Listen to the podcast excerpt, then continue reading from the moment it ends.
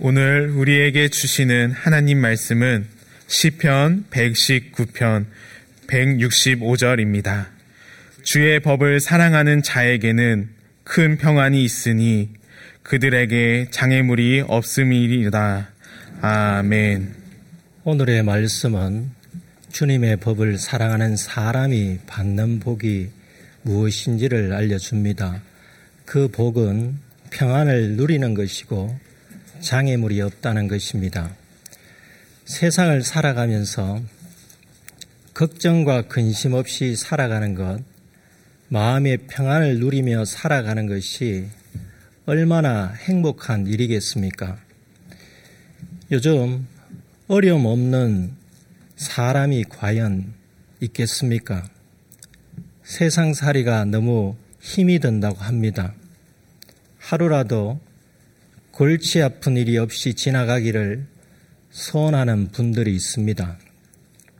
이런 분들이 오늘의 말씀을 통해 답을 얻으시길 원합니다. 구약시대 한 여인이 있었습니다. 남편이 하나님의 사람으로 살아가겠다고 결심하고 훈련받으며 경건 생활을 하다가 일찍 죽었습니다. 유적으로 두 명의 아이가 더 있었습니다. 여인이 남편 없이 두 아이를 양육하며 살아가야 했는데 남편이 빚을 남기고 갔습니다. 남편이 죽자 남편에게 돈을 빌려준 사람이 찾아와 돈을 갚으라고 했습니다. 하지만 여인에게는 돈을 갚을 수 없었습니다. 그래서 돈을 빌려준 사람이 두 아이를 데려다가 종으로 삼으려고 했습니다. 얼마나 당황스럽고 괴로웠겠습니까? 남편을 잃고 두 아이마저 빼앗기게 될 처지에 놓였던 여인처럼 오늘날에도 질병과 죽음 그리고 경제적 어려움 등으로 힘겹게 살아가는 분들이 있습니다. 많은 어려움을 겪은 사람들 중 대표적인 사람이 다윗입니다. 다윗은 평범한 가정에서 여덟째 막내 아들로 태어나 부모님과 형들로부터 인정받지 못했습니다. 다윗이 시편 27편 10절에서 고백하듯이 부모님으로부터 버림받았던 사람입니다. 그리고 큰 영으로부터 교만하고 완악하다라는 말까지 들었던 사람입니다. 어릴 때부터 얼마나 괴로웠겠습니까? 밖에서 힘들게 살더라도 집에서는 위로받고 용기를 얻고 힘을 얻을 때 밖에서 겪는 어려움을 견딜 수 있습니다. 다윗은 가족의 따뜻한 사랑을 받지 못했으며 인정받지 못했습니다. 그러나 하나님은 다윗의 중심을 보시고 사무엘에게 내가 이세의 아들 중에 한 왕을 보았느니라 고 말씀하셨습니다. 하나님의 말씀에 따라 사무엘은 이세의 집에 찾아가서 다윗의 머리에 기름을 부었습니다. 그렇다면 그때부터 다윗이 탄탄대로를 걸었습니까? 부모님과 형들로부터 인정받았습니까? 다윗은 왕으로 피택되어 머리에 기름 부음을 받은 후부터 더 큰 어려움을 겪었습니다. 사울 왕의 질투로 인해 죽을 고비를 많이 겪었습니다. 사울이 여러 차례 던진 창에 죽을 뻔하였고 사울이 집으로 보낸 암살단에 의해 피살당할 뻔했습니다. 다윗은 어쩔 수 없이 사울 왕을 떠나 광야로 피신하였는데 사울은 다윗의 위치가 파악될 때마다 다윗을 죽이려고 다윗을 쫓았습니다. 다윗은 편히 머리 둘 곳이 없었습니다. 그래서 다윗은 사울의 통치 영역에서 벗어나 더 먼 곳으로 갈 수밖에 없었습니다. 시글락이라는 곳에서 피신 생활 하던 중 어느 날 그를 따르던 600명의 장정들과 함께 전쟁을 위해 자리를 비운 사이 그들의 처자식이 아말렉 사람에게 다 잡혀가고 성읍은 다 불에 타고 재산은 모두 빼앗기고 말았습니다. 괴로울 그때에 어느 누구도 다윗을 위로해 주지 않았습니다. 오히려 모든 것을 잃어버린 다윗의 사람들이 매우 비통하여 다윗을 돌로 쳐 죽이려고 했습니다. 다윗이 겪었던 이 어려움들을 인생의 장애물이라고 말해야 하지 않겠습니까? 요셉은 어떻습니까? 형들에 의해 죽을 뻔했고 노예로 팔려 종살이 하다가 억울하게 누명을 쓰고 감옥에 갔습니다. 이 또한 인생의 장애물이라고 말해야 하지 않겠습니까? 인생에 장애물이 있다면 그 장애물이 사라지게 하는 길을 오늘 본문 165절을 근거해서 생각해 보고자 합니다. 165절입니다. 주의 법을 사랑하는 자에게는 큰 평안이 있으니 그들에게 장애물이 없으리다. 이 말씀을 듣고 이런 생각을 하실 수 있을 것입니다. 구약 시대 한 여인과 다윗과 요셉의 인생길에 마주친 어려움은 과연 무엇인가? 오늘날 나는 주님의 법을 사랑한다고 생각하는데 왜 내 앞길에 장애물이 있는가? 하나님의 자녀로서 신앙생활을 나름 잘하고 있다고 생각하는데 왜 인생에 장애물이 있는가입니다. 한편 우리는 예수님의 가르침을 통해 고난의 불가피성을 알고 있습니다. 누가복음 21장 17절에 있는 예수님의 말씀입니다. 또 너희가 내 이름으로 말미암아 모든 사람에게 미움을 받을 것이나 예수 그리스도를 믿고 따르는 그리스도인은 세상 사람들로부터 미움을 받습니다. 그리스도인이 자주 듣는 말 중 하나가 주님께서 가신 길, 십자가의 길, 고난의 길을 따라가야 한다입니다. 주님의 길을 따라가는 사람은 평탄한 길을 걷는 것이 아니기에 인생의 어려움을 겪는다는 말입니다.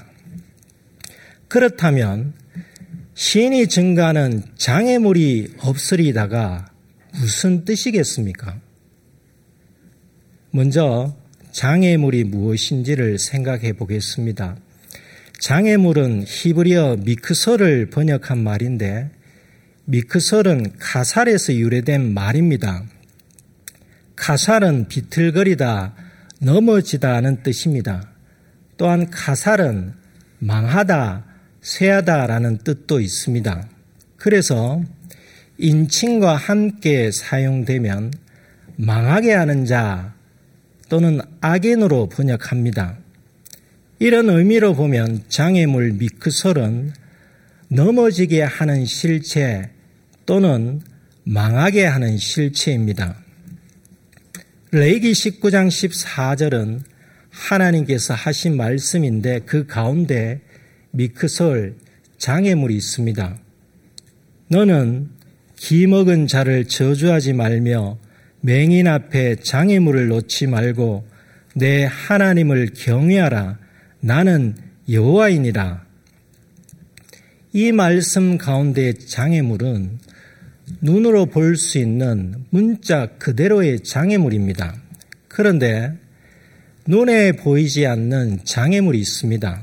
사무엘상 25장 31절은 다윗이 광야 생활을 할 때 나발의 아내 아비가일이 다윗에게 한 말입니다. 여기서 내 주는 다윗을 가리킵니다. 내 주께서 무지한 피를 흘리셨다든지 내 주께서 친히 보복하셨다든지 함으로 말미암아 슬퍼하실 것도 없고 내 주의 마음에 걸리는 것도 없으시리니 다만 여호와께서 내 주를 후대하실 때에 원하건대 내 주의 여종을 생각하소서 하니라. 여종은 아비갈 자신을 가리킵니다.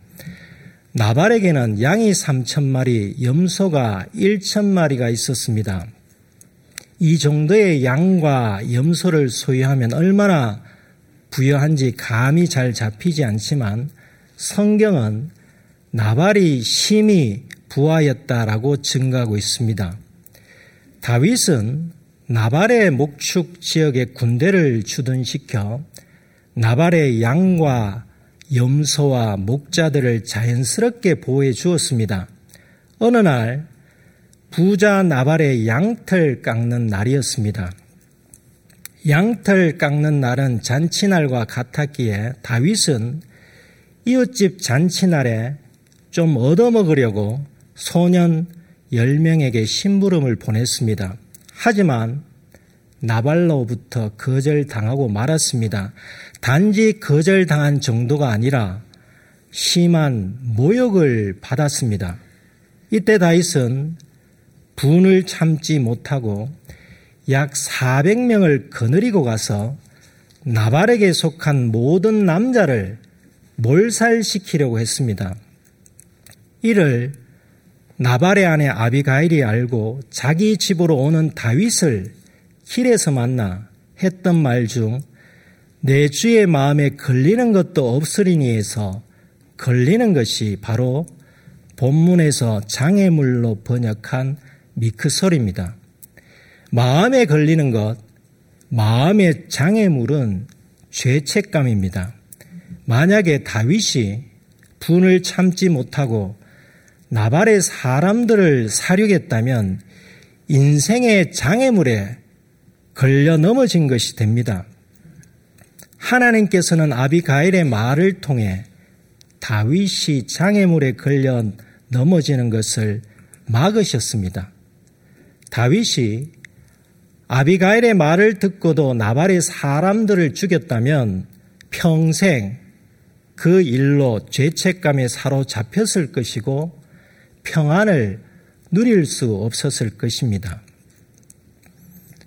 우리는 과거의 실수나 범죄 하나로 평생 발목이 잡혀 마음에 평안을 잃은 사람들을 복원합니다. 주님의 법을 사랑했던 다윗이 장애물에 걸려 넘어지지 않은 것은 장애물이 없으리라의 좋은 사례입니다.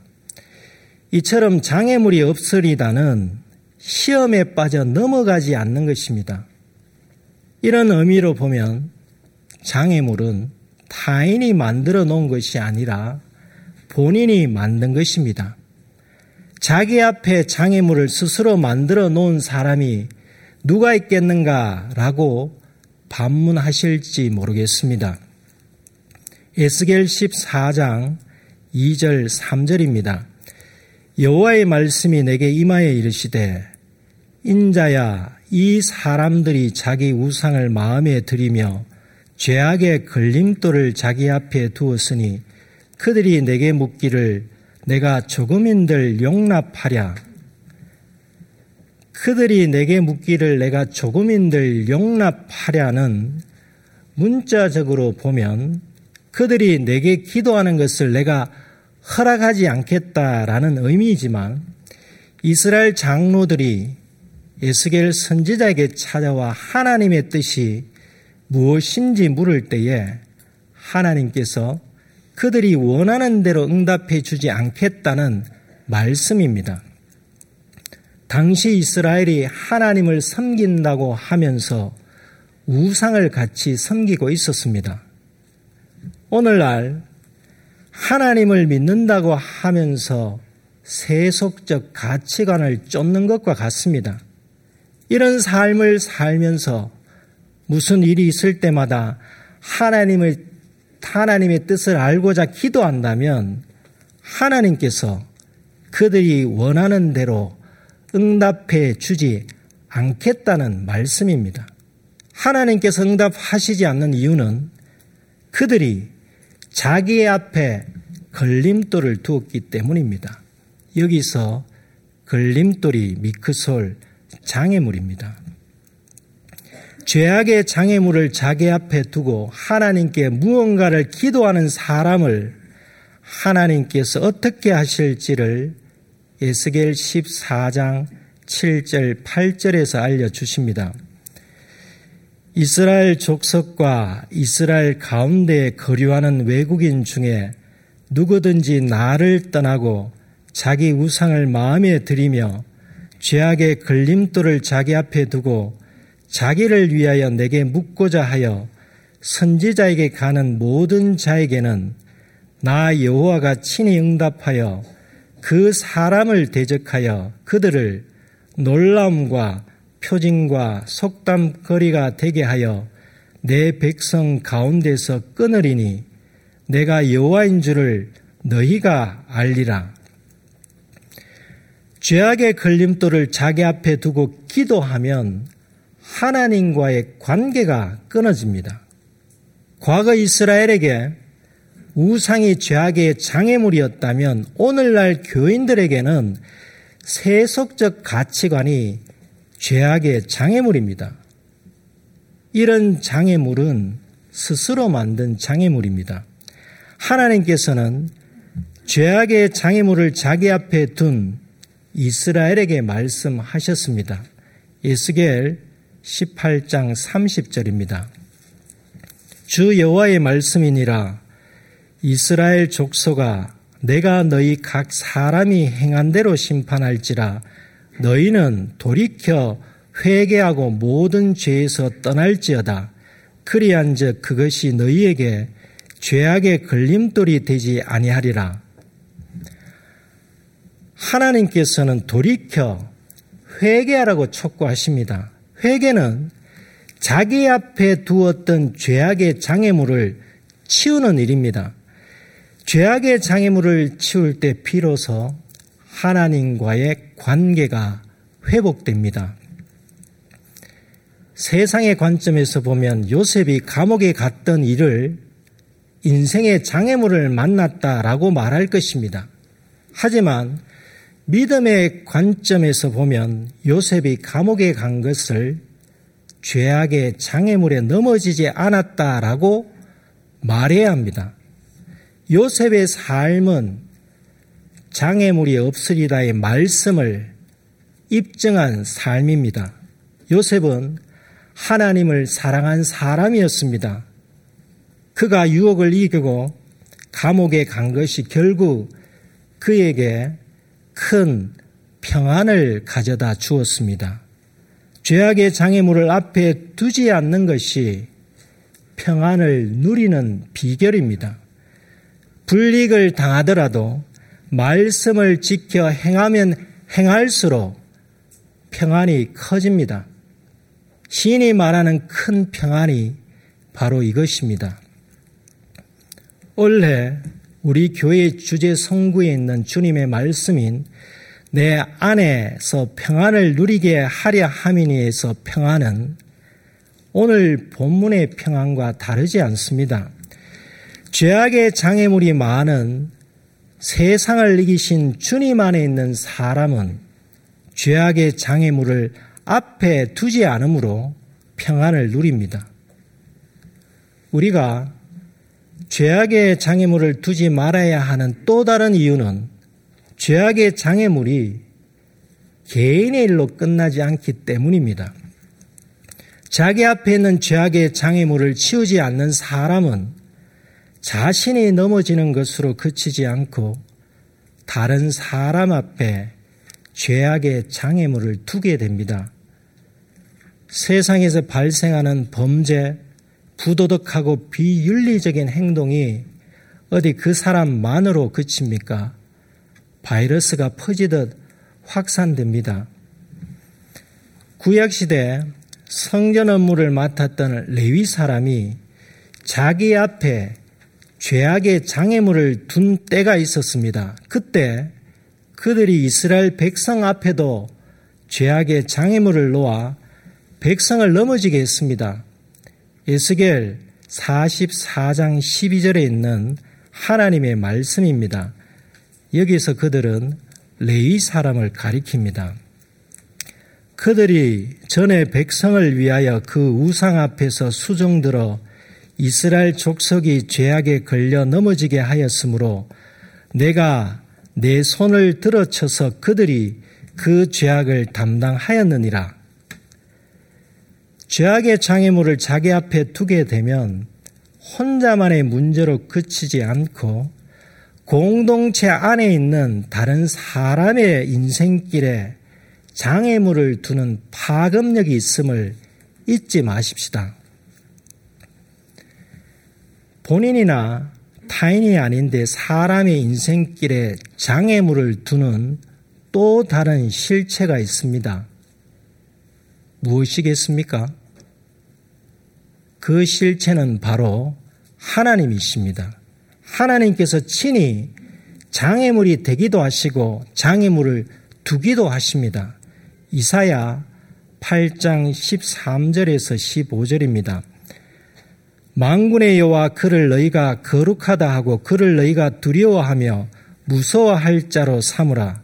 그가 성소가 되시리라. 그러나 이스라엘의 두 집에는 걸림돌과 걸려 넘어지는 반석이 되실 것이며 예루살렘 주민에게는 함정과 올무가 되시리니 많은 사람들이 그로 말미암아 걸려 넘어질 것이며 부러질 것이며 덫에 걸려 잡힐 것이니라. 하나님께서 걸림돌, 반석, 함정, 올무가 되신다고 합니다. 그로 인해 사람들이 걸려 넘어지게 되고 부러지고 잡히게 될 것이라고 합니다. 그리고 하나님께서는 장애물을 두기도 하시는데 왜 사람 앞에 장애물을 두시는지를 예레미야 6장 20절 21절에서 말씀해 주십니다. 시바에서 유향과 먼 곳에서 향품을 내게로 가져오면 어찌함이냐? 나는 그들의 번제를 받지 아니하며 그들의 희생 제물을 달게 여기지 않노라. 그러므로 여호와께서 이와 같이 말씀하시니라. 보라, 내가 이 백성 앞에 장애물을 두리니 아버지와 아들들이 함께 거기에 걸려 넘어지며 이웃과 그의 친구가 함께 멸망하리라. 하나님의 말씀을 순종하지 않으면서 값비싼 예물로 가식적인 예배를 드리는 사람에게 장애물을 두겠다는 말씀입니다. 우리가 바른 예배를 드리지 못할 때 하나님께서 우리 앞에 장애물을 두십니다. 이 말씀이 주일 예배뿐만 아니라 삶의 예배에도 적용됨을 잊지 마십시다. 하나님께서 친히 장애물이 되시거나 하나님께서 장애물을 두신다면 누가 그 장애물을 넘을 수 있겠습니까? 하나님께서 우리 인생의 장애물이 되시거나 장애물을 두셨다면 그것은 우리에게 그 길을 가지 말라고 막으시는 것입니다. 이를 로마서 9장 33절이 증가합니다. 기록된 바 보라 내가 걸림돌과 거치는 바위를 시원해 두노니 그를 믿는 자는 부끄럼을 당하지 아니하리라 함과 같으니라. 인생길에서 만난 장애물이 하나님께서 두신 장애물임을 깨닫고 말씀을 믿고 행하면 하나님께서는 그 장애물을 제거해 주십니다. 부끄러움을 당하지 않도록 해 주십니다. 이처럼 하나님의 은혜는 한량 없습니다. 이사야 57장 14절에서도 은혜의 약속이 있습니다. 그가 말하기를 도두고 도두어 길을 수축하여 내 백성의 길에서 거치는 것을 제하여 버리라 하리라. 거치는 것을 제하여 버리라는 말씀은 장애물을 제거해 주시겠다는 말씀입니다. 하나님께서 장애물을 두셨는데 에서 넘으려고 하는 사람들이 있습니다. 그 장애물을 넘으면 멸망의 길로 들어서는 것입니다. 하나님께서 두신 장애물을 만났다면 빨리 돌이키십시오. 돌이킨다는 것은 말씀을 믿고 순종하는 것입니다. 하나님의 말씀을 사랑하는 것입니다. 하나님의 말씀을 사랑하게 되면 하나님께서 두셨던 장애물을 치워 주십니다. 앞서 했던 질문입니다. 장애물이 없으리다가 무슨 뜻이겠습니까? 신이 증가하는 그들에게 장애물이 없으리다는 과거 스스로 자기 앞에 두었던 죄악의 장애물이 있더라도 하나님의 말씀을 사랑하게 되면 스스로 그 죄악의 장애물을 치우게 될 것이라는 뜻입니다. 스스로 죄악의 장애물을 치우는 일이 바로 회개입니다. 시인이 증가하는 그들에게 장애물이 없으리다는 하나님께서 친히 장애물이 되셨거나 장애물을 두셨더라도 하나님의 말씀을 사랑하게 되면 하나님께서 장애물을 치워 주실 것이라는 뜻입니다. 그리고 시인이 증가하는 장애물은 하나님의 말씀을 믿고 행할 때 겪는 어려움을 뜻하지 않습니다. 설령 그 어려움을 장애물이라고 착각할지라도 그 어려움은 세상을 이기신 주님 안에서 넘을 수 있습니다. 주님께서 가신 길, 십자가의 길, 고난의 길을 걸어가는 사람에게 어려움들이 많이 있을지라도 그것은 결코 장애물이 될 수 없습니다. 그러므로 하나님의 말씀을 사랑하는 자에게는 과거를 불문하고 그 어떤 것도 장애물이 될 수 없으며 큰 평안을 누리게 되는 것입니다. 주의 법을 사랑하는 자에게는 큰 평안이 있으니 그들에게 장애물이 없으리다. 기도하시겠습니다. 하나님 아버지, 인생의 장애물이 없고 큰 평안을 누리도록 하나님의 말씀을 사랑할 수 있는 은총을 베풀어 주셔서 감사드립니다. 세상을, 세상의 방법을 따르다가 스스로 죄악의 장애물을 설치하는 일과 거기에 넘어지는 일이 없길 원합니다. 인생길에서 하나님의 장애물을 만나지 않길 원합니다. 이를 위하여 하나님의 말씀을 늘 가까이 하며 사랑하게 하시옵소서. 혹시 하나님의 장애물을 만나게 될 경우 그것을 넘어갈 수 있다는 어리석은 생각에 빠지지 않고 장애물에서 돌아서는 회개를 하게 하시옵소서. 하나님의 말씀을 사랑함으로 하나님의 말씀을 믿고 행할 때 겪는 어려움들은 장애물이 아님을 기억하게 하시옵소서. 주님께서 가신 길을 따라가다가 어려움을 만날지라도 주님께서 손잡아 주시고 일으켜 주심을 잊지 않길 원합니다. 그 어려움은 인생의 장애물이 아니라 세상을 이기신 주님 안에서 넘을 수 있는 것임을 명심하게 하시옵소서 예수님의 이름으로 기도드립니다. 아멘.